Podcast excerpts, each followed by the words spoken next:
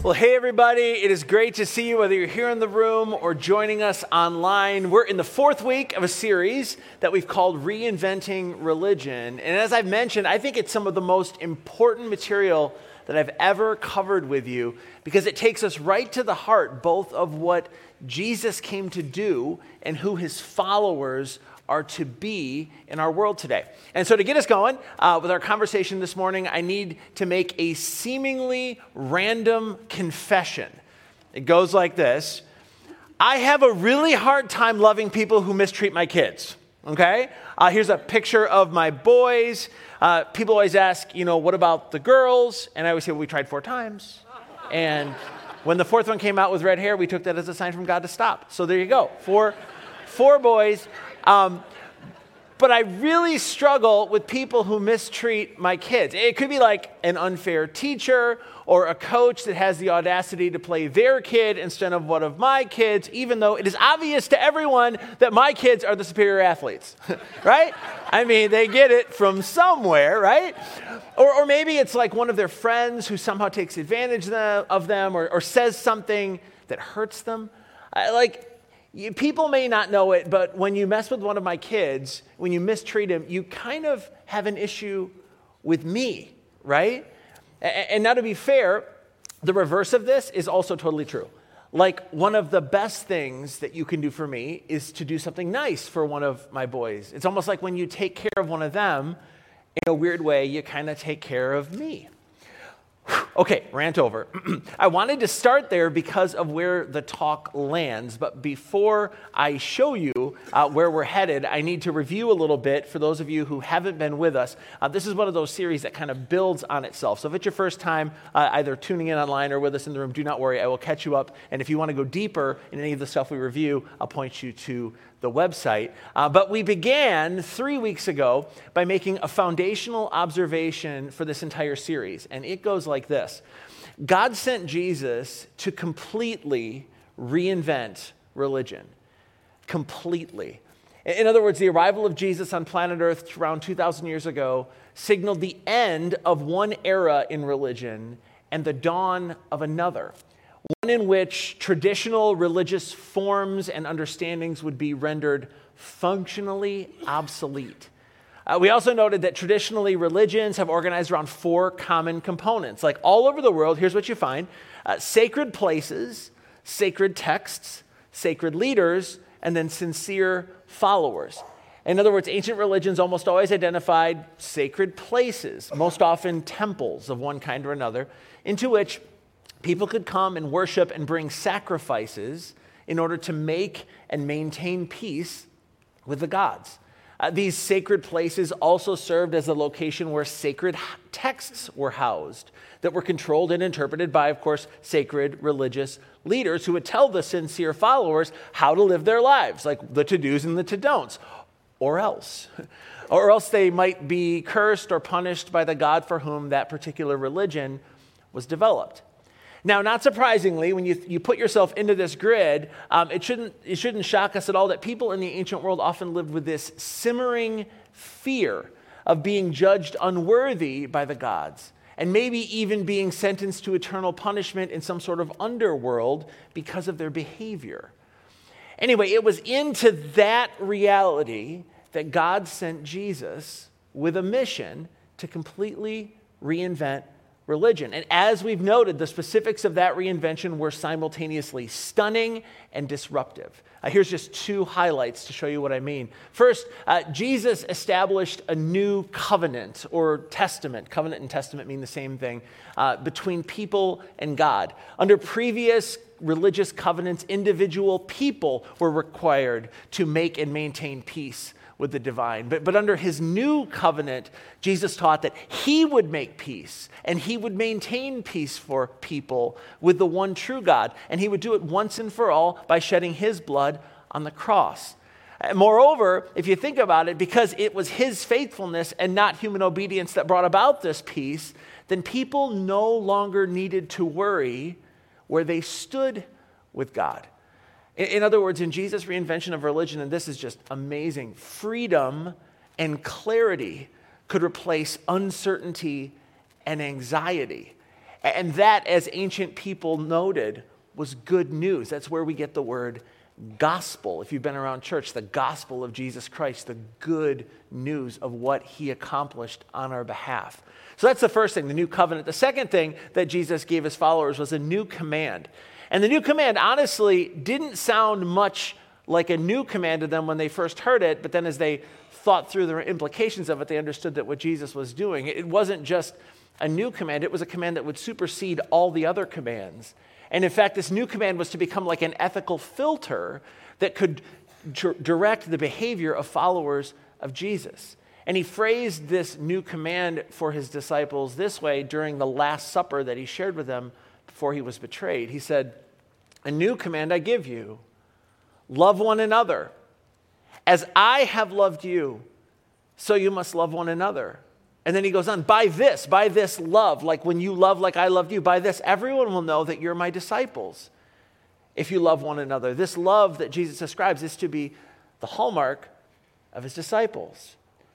And, then, if you fast forward a bit in the New Testament, you find that there's a pastor named Paul who, decades after the resurrection of Jesus, articulated Jesus' new command, what I think even greater clarity, in a letter he wrote to early Christians living in a Roman province called Galatia. Here's what Paul said to them He said to followers of Jesus, the only thing that counts, as far as like you wondering about how God wants you to live, how Jesus wants you to live as his follower, the only thing that counts is faith expressing itself through love. He says to them, Listen, at the end of the day, followers of Jesus are to love other people, and all of the rest is details. And you start to see like how powerful love, as Jesus described it, can be.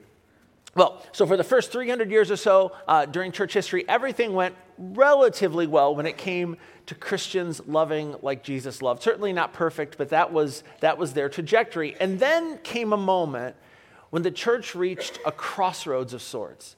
And if you were with us last week, you know that I gave you a bit of a history lesson. And if you weren't, just know that uh, we discussed how early in the fourth century, Christianity became the dominant religion of the Roman Empire. And as a result, it began to shift from a movement to more of an institution. And consequently, some of the elements of traditional religions, which were always institutionalized, uh, basically came to be incorporated into the Jesus movement. And, and, honestly, that's why so many of us who grew up in church grew up in versions of Christianity that have been shaped not so much by what Jesus had in mind, but by traditional religious assumptions. More practically, that's why, for many of us, what makes us feel guilty, religiously speaking, isn't at all what Jesus intended for his followers. And here's why I think that's such a big deal. I'm convinced that that's one of the things that actually can hold us back as individuals and I think it's one of the things that can hold us back as a community of faith who's trying to shine the light of Jesus into our world. Okay, so last week, right before I let you go, I gave you a couple of questions to illustrate how traditional religious thinking may have impacted you. And so I just want to review two of those just to kind of set the stage for what comes next. Here's the first one um, I asked, Have you ever wondered how close to sin you could get without sinning? And it would actually be better for me to say, If you've never wondered that, why don't you stand up, right? We can just clap, right? Have you ever wondered how close to sin you can get without sinning? Have you ever wondered, okay, God, where exactly is that line? That like if I cross that line, then you're going to get mad at me and might allow some bad things to happen to me. Like I don't want that to happen. So like where's the line? And if you've ever had that thought, which is like all of us, right? You need to know that that has been that thought has been way more shaped by traditional religious assumptions than what Jesus had in mind for his followers. Okay, so that's the first one. Second question went like this. Have you ever felt guiltier about missing church than you did about how you treated someone at work? In other words, if you've ever suspected that it was more important to be in a sacred place to hear sacred things than it is to treat someone you work with well and with respect, then your thinking has been shaped by traditional religious assumptions. And that's not what Jesus had in mind for his followers. All right, so if you stop and think about it, and I have because it's kind of like my job, right?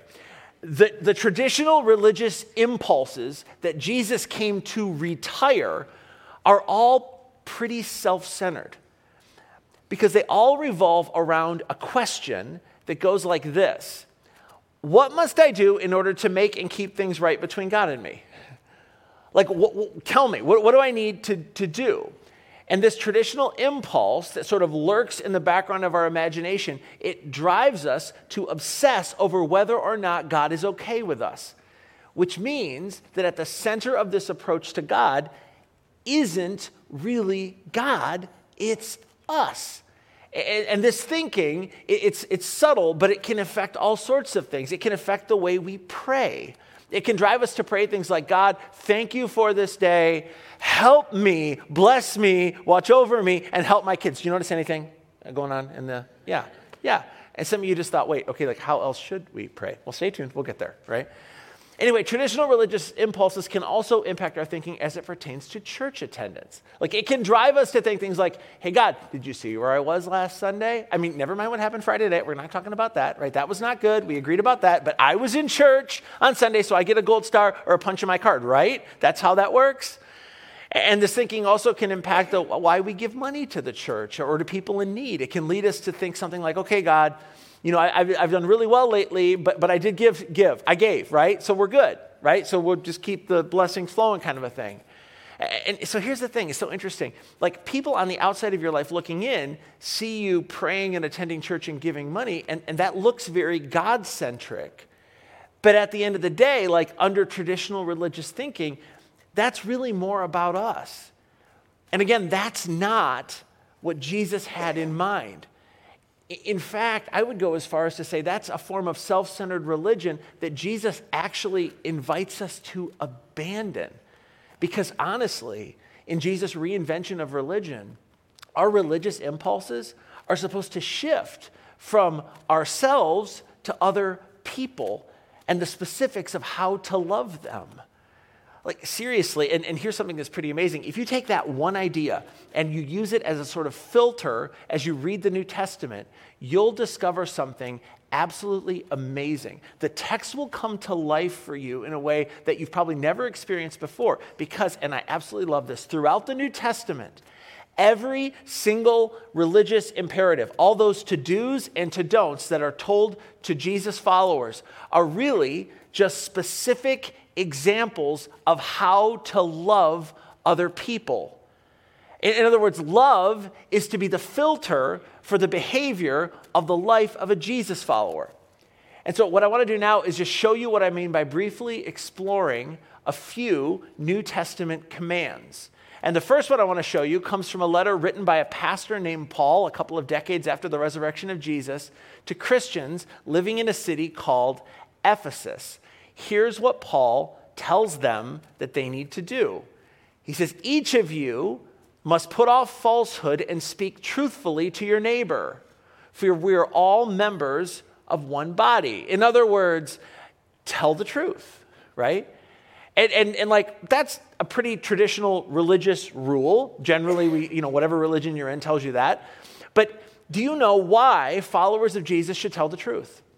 I mean, is it because it's in the Bible? And it is, right? And traditional religious thinking would say, yes, you do this because it's in the Bible. And you're a person of faith and you respect the Bible, so you do what the Bible says, or at least that's why you need to do what you should do, right? But Jesus would say to his followers, you need to tell the truth because honestly, when you lie, you hurt the person who you deceived. In other words, the reason that Christians shouldn't lie isn't that the authors of the New Testament right? Don't lie.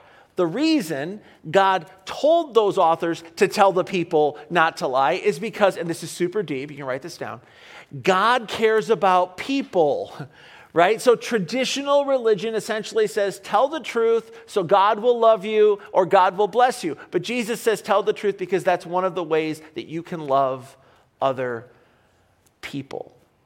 Okay, so here's another one um, from Paul. This one is taken from a letter he wrote to early Christians, uh, in, once again in Ephesus, but this was a letter directed to their pastor. It was a younger pastor by the name of Timothy. So you're getting sage, older pastor Paul, like Yoda, talking to young Padawan pastor Timothy.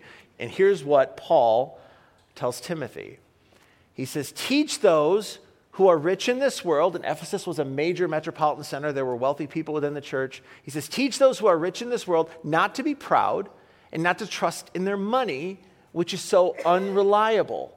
he goes on. He says, Command them to do good, to be rich in good deeds, and to be generous and willing to share. All right, so that sounds simple enough, right? But, but maybe think about it this way Do you know why followers of Jesus are supposed to be generous? Are we supposed to be generous simply because it's commanded in the Bible? Or are we supposed to be generous because if we give, then God will bless us? Or if we don't give, God won't bless us? It's like, well, actually, it's a, it's a lot simpler than that. And you should totally write this down again. This is, we're supposed to be generous. This, I worked on this all week. We're supposed to be generous because, wait for it, generosity helps people. Thank you, right? Yeah, yeah. Uh, so let's go over that again. Like you give to them and it helps them. It's a way to demonstrate love to them. And my point is, this really isn't about God at all. And that's amazing because, as we've said, if you're a Christian, if you've accepted the gift of Jesus when he died on the cross to bring you peace with God, then you're fine with God. And, and, so, so just be, now that you're fine with God, he would say, like, just like he has been generous to you because he loves you, you should be generous to other people as a way to love them. Okay, we got to do one more just because I'm on a roll having a good time. Okay, it's another one that's found in Paul's letter to Christians living in Ephesus. So here's what he writes at a different spot. He says to them, Do not let any unwholesome talk come out of your mouths. We have four boys. We talk about this one all the time at my place. Yeah. Do not let any unwholesome talk come out of your mouth, but only what is helpful for building others up according to their needs, that it may benefit who? Those who listen. It's like all over here. It's like this religious rule is not about you. So, again, why should followers of Jesus avoid talking badly about other people? Is it because the Bible says, or Paul says, not to gossip or use angry speech? I mean, it does say that. But as we've probably already guessed, that's not the reason. Christians, followers of Jesus, shouldn't gossip because, again, if you're taking notes, here's another one Gossip hurts people, right? It, it, it, like undermines someone else's integrity in the minds of other people. And think about it like when you gossip, when I gossip, we're like elevating ourselves at the expense of someone else. So I think Paul would say to these early followers of Jesus, listen, he's the same guy that wrote the only thing that counts is faith expressing itself through love. He says, listen, you can't love your neighbor like Jesus loved you and gossip. It just doesn't work. And you can't love your neighbor like Jesus loved you and lie. And you can't love your neighbor like Jesus loved you and be stingy. I guess what I'm trying to say is like all of those New Testament commands are really just examples of what it means to love other people like Jesus loved us.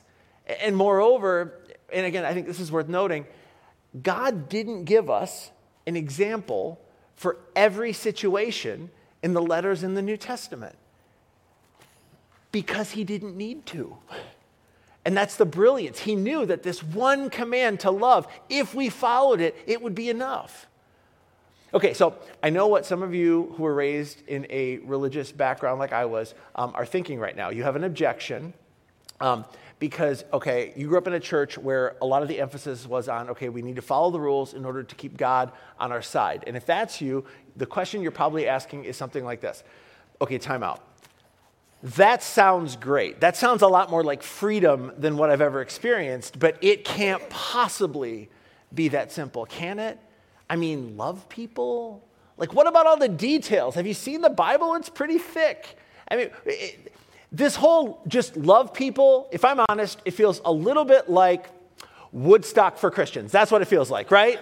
It's just this big peace, love, gushy festival thing. It's like that, but I mean, it can't really be that. It, I mean, religion is complicated. It's been complicated my whole life. This feels very not complicated. So it sounds great, but I'm sorry, it can't possibly be that simple. And if that's you, I need you to lean in for a second um, because here's what you need to know, and it goes like this Religion as Jesus intended is less complicated. That's very true.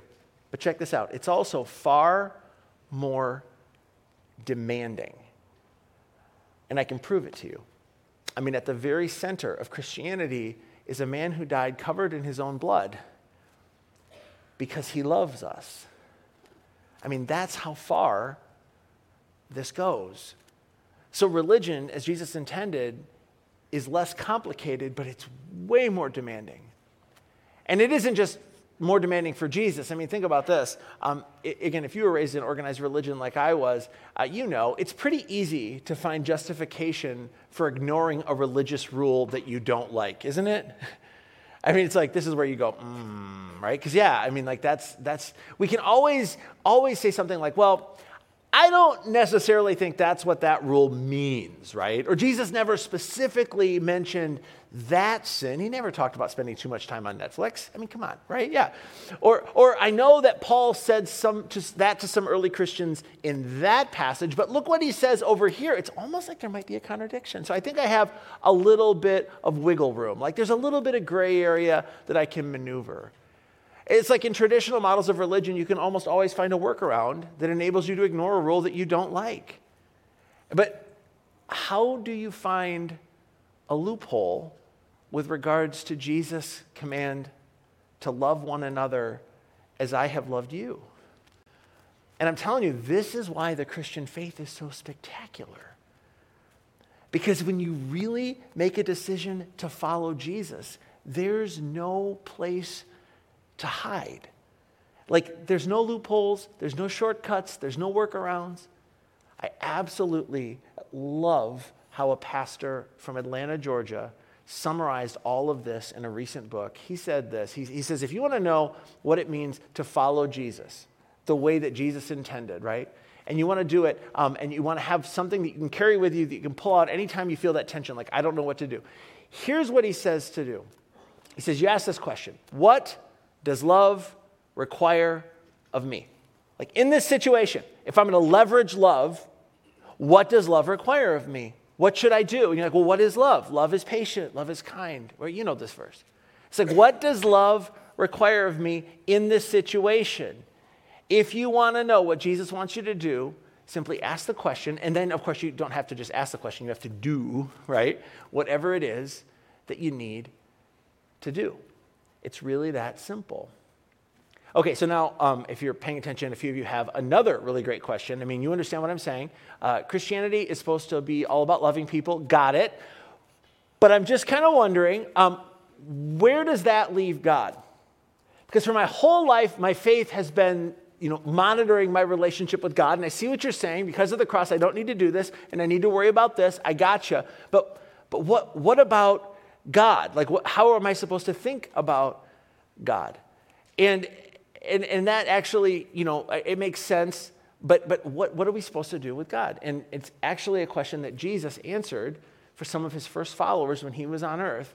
Um, and he does it in a way that's a little bit cryptic, and it's a longer passage than we normally read in one stretch, but I want to just read it to you, and you'll see why uh, when we conclude. So, Jesus one day looks at his followers, and he says this Speaking of himself, when the Son of Man comes in his glory and all the angels with him, he will sit on his glorious throne. You're like, see, you already lost me. Hang on.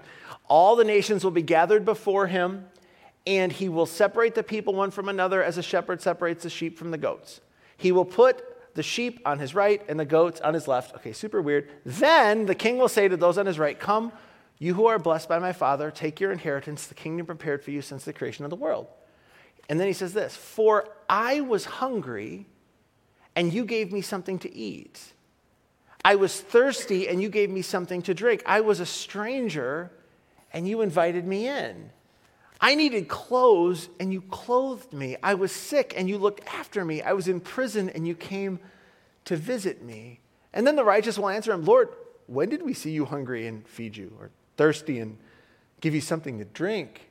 When, when, did we see you a stranger and invite you in or, or needing clothes and clothe you? We, when, when did we see you sick or in prison and go to visit you? And then, and then Jesus says, then the king will reply, Truly I tell you, and this is just wow. Whatever you did for one of the least of these brothers and sisters of mine, you did for me. When you demonstrated love to them, it was like you were demonstrating love to me.